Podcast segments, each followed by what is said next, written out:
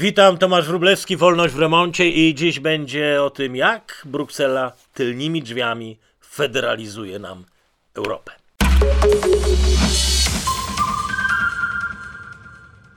Rekordowa zapaść na rynku pracy, minorowe miny przedsiębiorców, w sumie o 12% mniejsza gospodarka Europy. No i szykujemy się na jesienny karambol. Idziemy w stronę depresji, to jest tytuł Financial Times.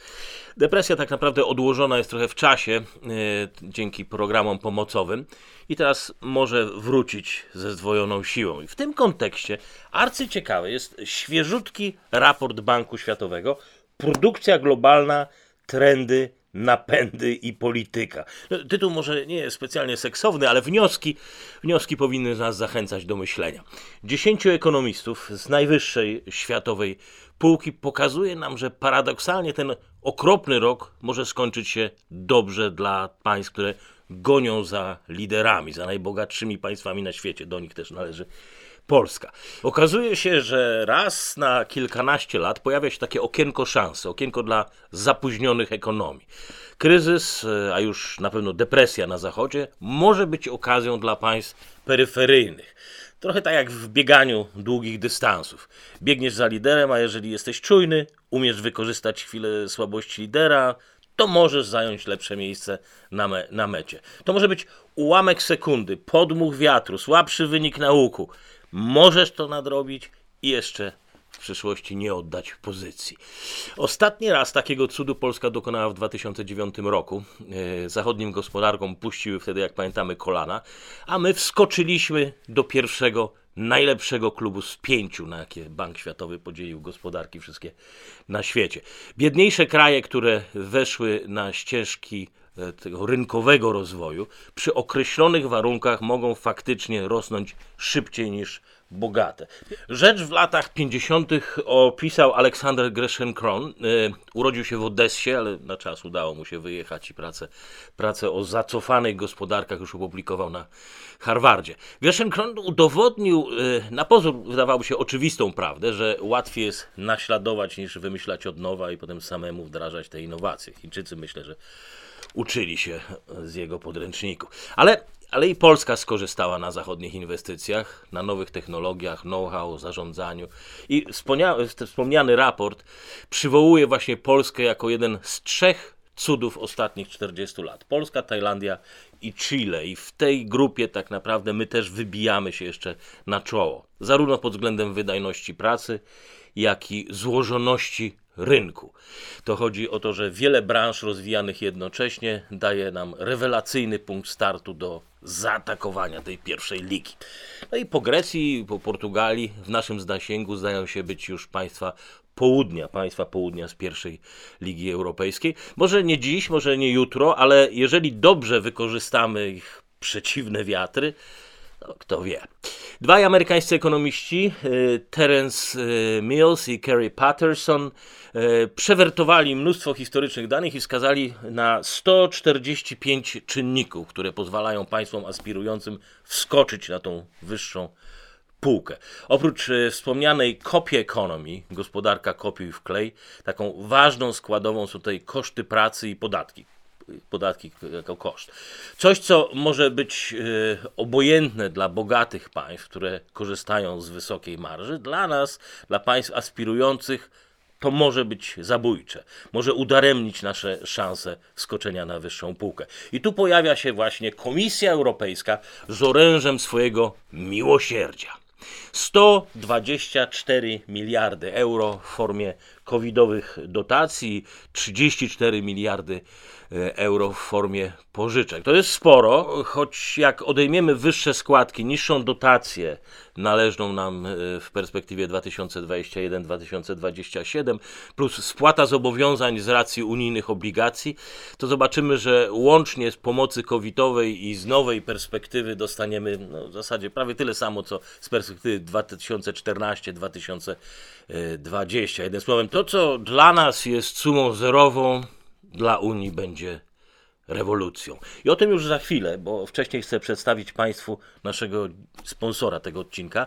Linkway Integrator to system łączący drogi transportu spedycji logistyki poprzez łatwą i szybką wymianę informacji między wszystkimi elementami łańcucha dostaw. Zwiększa bezpieczeństwo transportu, poprawia jego terminowość. E, Linkway Integrator zbiera dane od wielu różnych dostawców GPS i przekazuje je klientem albo do systemu zarządzania transportem, który błyskawicznie reaguje na informacje o trudnościach na trasie co pozwala na czas reagować i rozwiązać problem. Młody, rozwijający się y, zespół prężnie wdraża nowe integracje, zwiększając dostępność y, usługi dla nowych i obecnych klientów. Zresztą sprawdźcie sobie Państwo sami na www.linkway.pl. We wcześniejszych podcastach mówiłem o hamiltonowskim momencie. O tym, że emisja obligacji będzie dla Unii tym, czym dla Stanów Zjednoczonych w 1792 roku była emisja federalnych obligacji na spłacenie stanowych zobowiązań po wojnie wyzwoleńczej z Anglią. Waszyngton, przypomnę, biorąc odpowiedzialność za stanowe długi, e, w naszym wypadku to będzie Bruksela przejmując zobowiązania państw narodowych, zyskuje przy okazji prawo do nakładania podatków, czyli de facto staje się rządem. Hamilton zaczął dość skromnie, podatkiem, tak zwanym podatkiem od whisky. Ursula von der Leyen chce nałożyć kilka podatków jednocześnie. Od nieprzetworzonego plastiku, od koncernów internetowych, od śladu węglowego i z czasem również od y, transakcji finansowych. Ambitnie. Rzecz w tym, że kiedy Unia nazywa coś, jak w tym wypadku, ekonomia Next Generation, gospodarka przyszłych pokoleń, to możemy być pewni, że dla naszego pokolenia nic dobrego z tego nie wyniknie. Jeremy Bentham, ojciec XVIII-wiecznego liberalizmu konserwatywnego, pierwszy już zwrócił uwagę na to i pisał w zasadach moralności i prawa, czy można pojąć, że są ludzie tak nierozumni, że wolą człowieka, którego nie ma, od tego, który jest i prześladują żyjących pod pozorem torowania drogi do szczęścia tym, co się jeszcze nie narodzili i może nigdy się nie narodzą. Nierozumni czy przewidujący? Związek Przedsiębiorców Pracodawców w takim ostatnim, jednym z ostatnich swoich raportów opisał, co te nowe podatki dla Next Generation Polaków mogą znaczyć. I we wnioskach czytamy, nowe podatki w nieproporcjonalny sposób uderzą w gospodarki biedniejszych państw, w tym Polski, i zmniejszą naszą szansę na dogonienie zachodnich sąsiadów, czyli nici z premii pandemicznej Banku Światowego. Unia wypłaci nam za zapomogę, czyli da nam tyle, co wcześniej w zasadzie, ale za to podciągnie drabinę i utrudni nam transfer na ich wyższe piętro. Teoretycznie istnieje jeszcze unijne weto, oczywiście, ale komisja, komisja i o tym pomyślała. Prawnicy kancelarii pani Ursuli von der Leyen odkopali stary, zakurzony ustęp traktatu o funkcjonowaniu Unii Europejskiej, który mówi, że jeżeli polityka podatkowa danego kraju zakłóca jednolity rynek, to Unia zwykłą większością, zwykłą większością może nakazać zmianę polityki podatkowej. Doskonale. Jakżeż to się przyda potem przy unifikacji unijnego systemu podatkowego. Wszystkie kraje taki sam podatek. Zasada rozciąga się też, co ciekawe, na politykę klimatyczną, bo chodzi o zakłócanie wspólnego powietrza, i politykę zagraniczną, na przykład y, unijna odpowiedź na amerykańskie sankcje. Y, sankcje dla firm uczestniczących w budowie Nord Stream 2. Jak y, zwrócił uwagę na to Wojciech Jakubik z Business Alert, kanclerz Merkel chciała ustanowić z problemu sankcji problem całej Unii, nie tylko Niemiec, twierdząc, że większość państw protestuje przeciwko sankcjom. A jak większość, to wiadomo, wszyscy i również Polska, chociaż w mniejszości, mogłaby niechcący bronić Nord Stream 2 przed Amerykanami. Dalej, artykuł 311 traktatu. Unia, jak czytamy, pozyskuje środki niezbędne do osiągnięcia swoich celów i należytego prowadzenia swoich polityk. Okazuje się, że mgławicowość tego zapisu pozwala komisji wywieźć z tego, że wolno jej nakładać własne podatki na wszystkich obywateli Europy. Traktat e, to jest grube dzieło. 154 strony skonsolidowanych, enigmatycznych zapisów, nie licząc wcześniejszych praw i ustaleń karty praw podstawowych. Jest to, jest naprawdę tam co interpretować. Wiele z tych zapisów jest y, jak naładowana broń, która gdzieś leży na strychu. Nikt jej nie używa, aż któregoś dnia ktoś po nią sięgnie.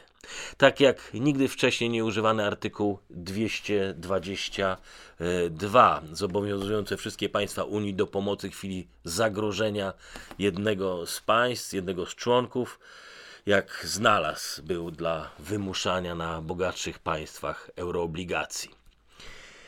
Narody w historii wielokrotnie zmieniały ustrój polityczny a to narzucając królom parlament, a to pisząc swoją własną konstytucję, burząc Bastylię, czy grabiąc pałac zimowy. My z kolei stoimy w obliczu pierwszej rewolucji kruczków prawnych. Unia bez dwóch zdań potrzebuje nowych rozwiązań y, systemowych. Europa 2020 i Europa 2009, kiedy przyjmowano traktat o funkcjonowaniu Unii, to są dwa różne światy, dwie różne Europy. NATO rozłazi nam się w szwach. Wokół Grecji krążą tureckie okręty wojenne. W Libii 100 km od wybrzeża Włoch Rosja i Turcja prowadzą regularne działania wojenne. Jest Brexit, jest dysfunkcjonalne euro, gdzie Grecja i Włochy nie widziały wzrostu gospodarczego niemal od 20 lat. Udział Europy w światowej gospodarce skurczył się za chwilę z 18 do 14% i no i są jeszcze oczywiście do tego sankcje amerykańskie, bańka migracyjna. Wszystko to razem wymaga na pewno nowego planu gry, nowych ram prawnych. Ale to oznaczałoby nowe konsultacje międzyrządowe, nowe kompromisy, nowe referenda. Demokracja w galopie, jednym słowem. Coś, czego Bruksela bardzo, bardzo nie lubi.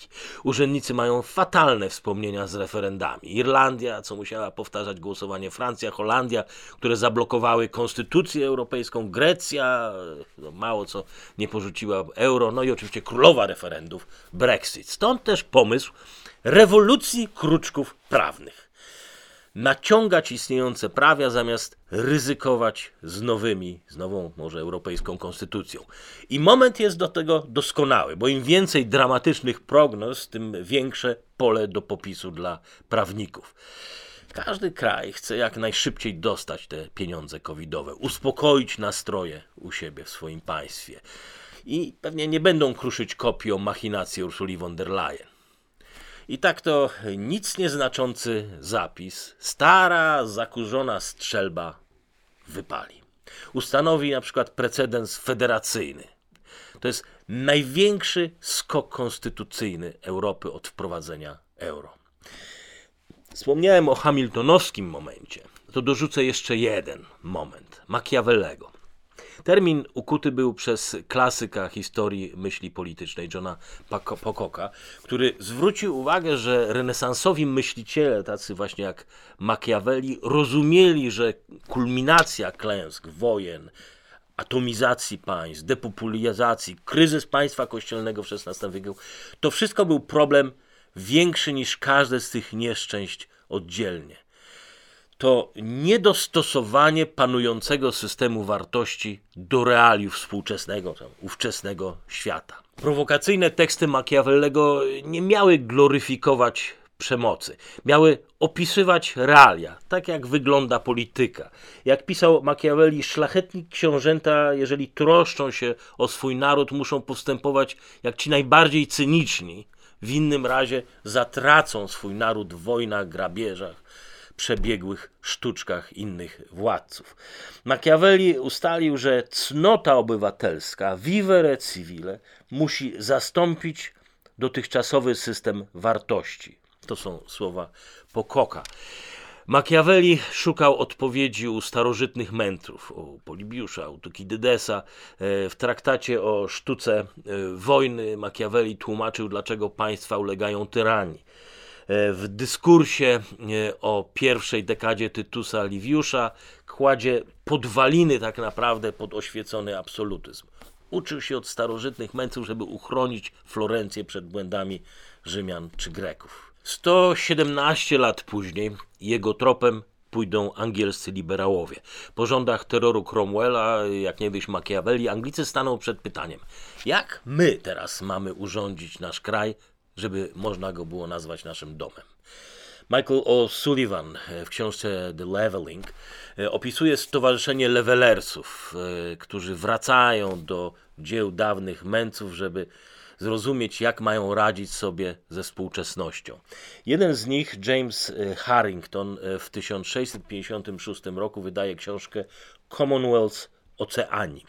Książka zaczyna się trochę jak fantastyka o nieistniejącym państwie, ale opis odpowiada Republice Weneckiej, tak naprawdę konceptowi Machiavellego.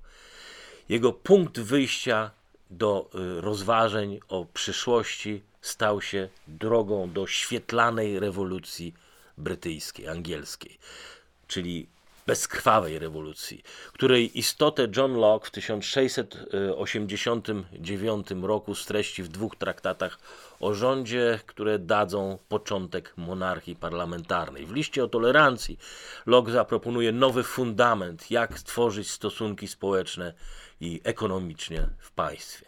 Okej, mija kolejne 100 lat. Ameryka staje przed tym samym pytaniem. Jak ma wyglądać miejsce, które nazwiemy swoim domem?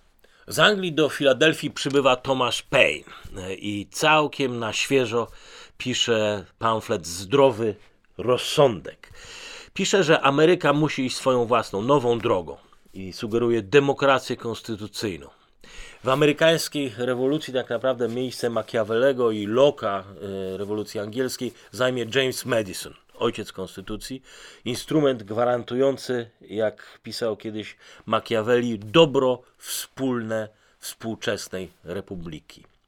Moment Machiavellego to geniusz ludzi, którzy swojej przenikliwości dostrzegli, że istniejący porządek polityczny nie sprosta wyzwaniom nowego świata.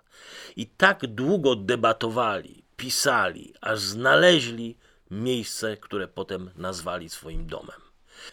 To, o czym my tu i teraz powinniśmy porozmawiać, to jak nie popełnić błędów złych rewolucji. Francuskiej, rosyjskiej rewolucji, gdzie przepaści między obowiązującym porządkiem rzeczy a światem rzeczywistym były latami zasypywane terrorem, gdzie nadworni filozofowie, intelektualiści, owszem, flirtowali z rewolucyjnymi modami, społecznymi aspiracjami, ale bronili się przed rewolucyjną zmianą systemu wartości. To dlatego Hannah Arendt w, o rewolucji. Pisze, rewolucja francuska różni się od amerykańskiej, jak krzesło różni się od krzesła elektrycznego. Przeznaczeniem.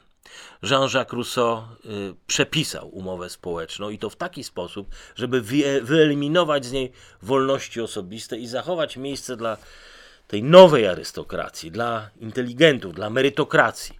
Przejął od Loka wszystkie piękne w zasadzie słowa zaczyna od znakomitego przesłania ideowego. Człowiek rodzi się wolny, a wszędzie tkwi w kajdanach. Ale potem zaraz dodaje, jeżeli y, usuniemy z umowy społecznej to, co nie stanowi jej istoty, zobaczymy, że sprowadza się ona do następującej treści. Każdy z nas z połem oddaje swoją osobę i całą swoją potęgę pod naczelne kierownictwo woli powszechnej. Tak zmienić, żeby nic się nie zmieniało. Znienawidzonego monarchę zastąpić abstrakcyjnym ludem, dyktaturą inteligencji. Czesław Miłosz w zniewolonym umyśle, pisząc z kolei o rosyjskich elitach przed rewolucją, zwrócił uwagę, że były z gruntu antyzachodnie i antyliberalne umościły się na carskim łonie. Niby chcieli zmian, ale nie chcieli, żeby wyglądało tak jak na zachodzie. Jak pisał Miłosz, powstał typ człowieka ziemskiego, surowego, nie cofającego się przed żadną konsekwencją. W przeciwieństwie do człowieka zachodu, na którym zbytnio ciążyła przeszłość, pętająca wszelkie śmielsze kroki siecią praw, wierzeń i powiązań etycznych, nie cofającego się przed żadną konsekwencją. Kiedy niemieckie elity w dobie rozpadu Republiki Weimarskiej stają przed podobnym pytaniem, co dalej, dokonują też podobnego oszustwa. Chwytają się wspaniałych idei. Wolności narodowe, nacjonalizm. Powtarzają wszystkie piękne słowa filozofów, dla których nacjonalizm wtedy oznaczał wolność i oznaczał demokrację. Hitler wpisał zresztą nacjonalizm do nazwy swojej partii. W rzeczywistości sam gardził nacjonalizmem, walczył z nim całe życie. Uważam, że to jest dekadencki model chaotycznej brytyjskiej czy tam francuskiej demokracji. Hitler nie chciał państwa narodowego. Chciał trzeciej Rzeszy. Chciał odbudować Imperium Rzymskie. Wszystko od gestów, symboli po imperialną retorykę. Widać to z daleka. To nie nacjonalizm miał być pomostem do Cesarstwa Rzymskiego, tylko właśnie socjalizm, dyktatura mas. Ten drugi, ale najważniejszy człon nazizmu. Kapitał Marksa był wysoko na liście lektur Mussoliniego i Hitlera. Marx i ulubieniec Hitlera Heidegger obaj przekreślali nacjonalizm. Jak pisze Lawrence y, Hemming, Marx go przekreślał, bo państwo narodowe uważał za formę przejściową, a Heidegger odrzucał je jako wolę liberalnych elit. Obaj wiedzieli, co mówią, bo na koniec to nacjonalizm pokonał Hitlera. Kiedy świat e, obudził się w 1945 roku i zaczął e, zastanawiać się, co takiego doprowadziło nas do tej katastrofy, to oczywiście pierwsze, co im się rzuciło w oczy, to Holokaust. Objaw zdziczałego, jak myśleli, nacjonalizmu. Izraelski filozof profesor Jaron Hazoni e, zauważa w książce Cnota nacjonalizmu, że niemiecki rasizm w rzeczywistości był dziedzictwem wielu pokoleń Niemców. Tradycja sięgała aż do czasu he, Martina Lutera i była tragicznym dziedzictwem, ale nie produktem nacjonalizmu. Nazistowskie Niemcy, pisze Hazoni, były państwem imperialnym pod każdym względem, starającym się położyć kres niezależności narodowej i samostanowieniu narodów raz na zawsze na ten zbrodniczy wizerunek nacjonalizmu, jego faszystowską proweniencję, jeszcze przed zakończeniem wojny ciężko pracowała sowiecka propaganda. Dla Rosji e, socjalistyczne korzenie hitlerowskich Niemiec ze wszech miar były e, bardzo niewygodne. Cała stalinowska machina propagandowa z jej pożytecznymi idiotami na zachodzie zabrała się za podmienianie pojęć i ich znaczenia tok rozumowania tej sowieckiej propagandy nie bardzo się trzymał kupy, ale braki logiczne nadrabiano szantażem e, emocjonalnym. Jak możesz bronić nacjonalizmu, ideologii, która stworzyła Holokaust? Albo czy nie dość ludzi zabito w imię narodowej suwerenności? Kolejne pokolenia przyswajały sobie ten intelektualny bełkot. Profesorowie pisali książki, studenci usiłowali to jakoś uporządkować sobie w głowach i oddzielić ideę wolności Locke'a czy Madisona od ich silnego nacjonalizmu. Amerykański geopolityk George Friedman upatruje w osłabieniu idei państwa narodowego największe zagrożenie dla zachodniej cywilizacji. Jak pisał na swoim blogu, mamy poważny kryzys zachodniej cywilizacji cywilizacji. To próba oderwania, oderwania demokracji od jej narodowych korzeni. Ojcem politycznej dezintegracji narodowej po II wojnie światowej był nie kto inny jak niemiecki kanclerz Konrad Adenauer. Charyzmatyczna postać niemieckiego odrodzenia, ojciec założyciel Unii Europejskiej. E, w książce uważanej za e, polityczną wykładnię koncepcji wspólnej beznarodowej Europy. Świat niepodzielny z wolnością i sprawiedliwością. Adenauer pisał w 1955 roku. Nacjonalizm zaślepia narody. Era pokoju i współpracy nadejdzie dopiero, gdy idee nacjonalistyczne zostaną wykluczone z polityki. My w Europie, pisał Adenauer, musimy zerwać z nawykiem myślenia w kategoriach państw narodowych. Eli Cordrier, y, profesor z kolei londyńskiej School of Economics, e, autor kultowej książki w latach 60. Y, Nacjonalizm, e, pisał o piekielnym kręgu emocji narodowych. Książka ostatecznie zrównała nacjonalizm z koszmarem ludobójstwa. Jego tezy do dziś dość bezmyślnie są powtarzane na całym świecie przez rozmaite elity, elity z polskimi E, włącznie, które przekonane są, że wymachiwanie flagą narodową czy nadmierny entuzjazm wokół świąt narodowych może być początkiem faszystowskiej zarazy i oczywiście końcem demokracji. Paradoks polega na tym, że im bardziej Unia Europejska przejmuje cechy imperialne z typową dla imperiów ponadnarodowych mocarstw tendencją do unifikowania wszystkiego, standaryzowania i przede wszystkim manipulowania w imię abstrakcyjnego pokoju i dobrobytu dla mas, tym głośniej mówi o walce z faszyzmem. Z faszyzmem, który właśnie był ucieleśnieniem tego imperializmu. Od cesarstwa rzymskiego przez rewolucję francuską po sowiecką Rosję imperia zawsze chcą unifikować, standaryzować podległe im narody.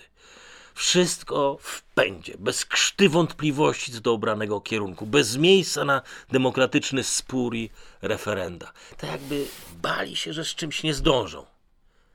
Pytanie tylko, czy jak już zdążą, dojdą na to miejsce, czy my wszyscy będziemy mogli też nazwać je swoim domem.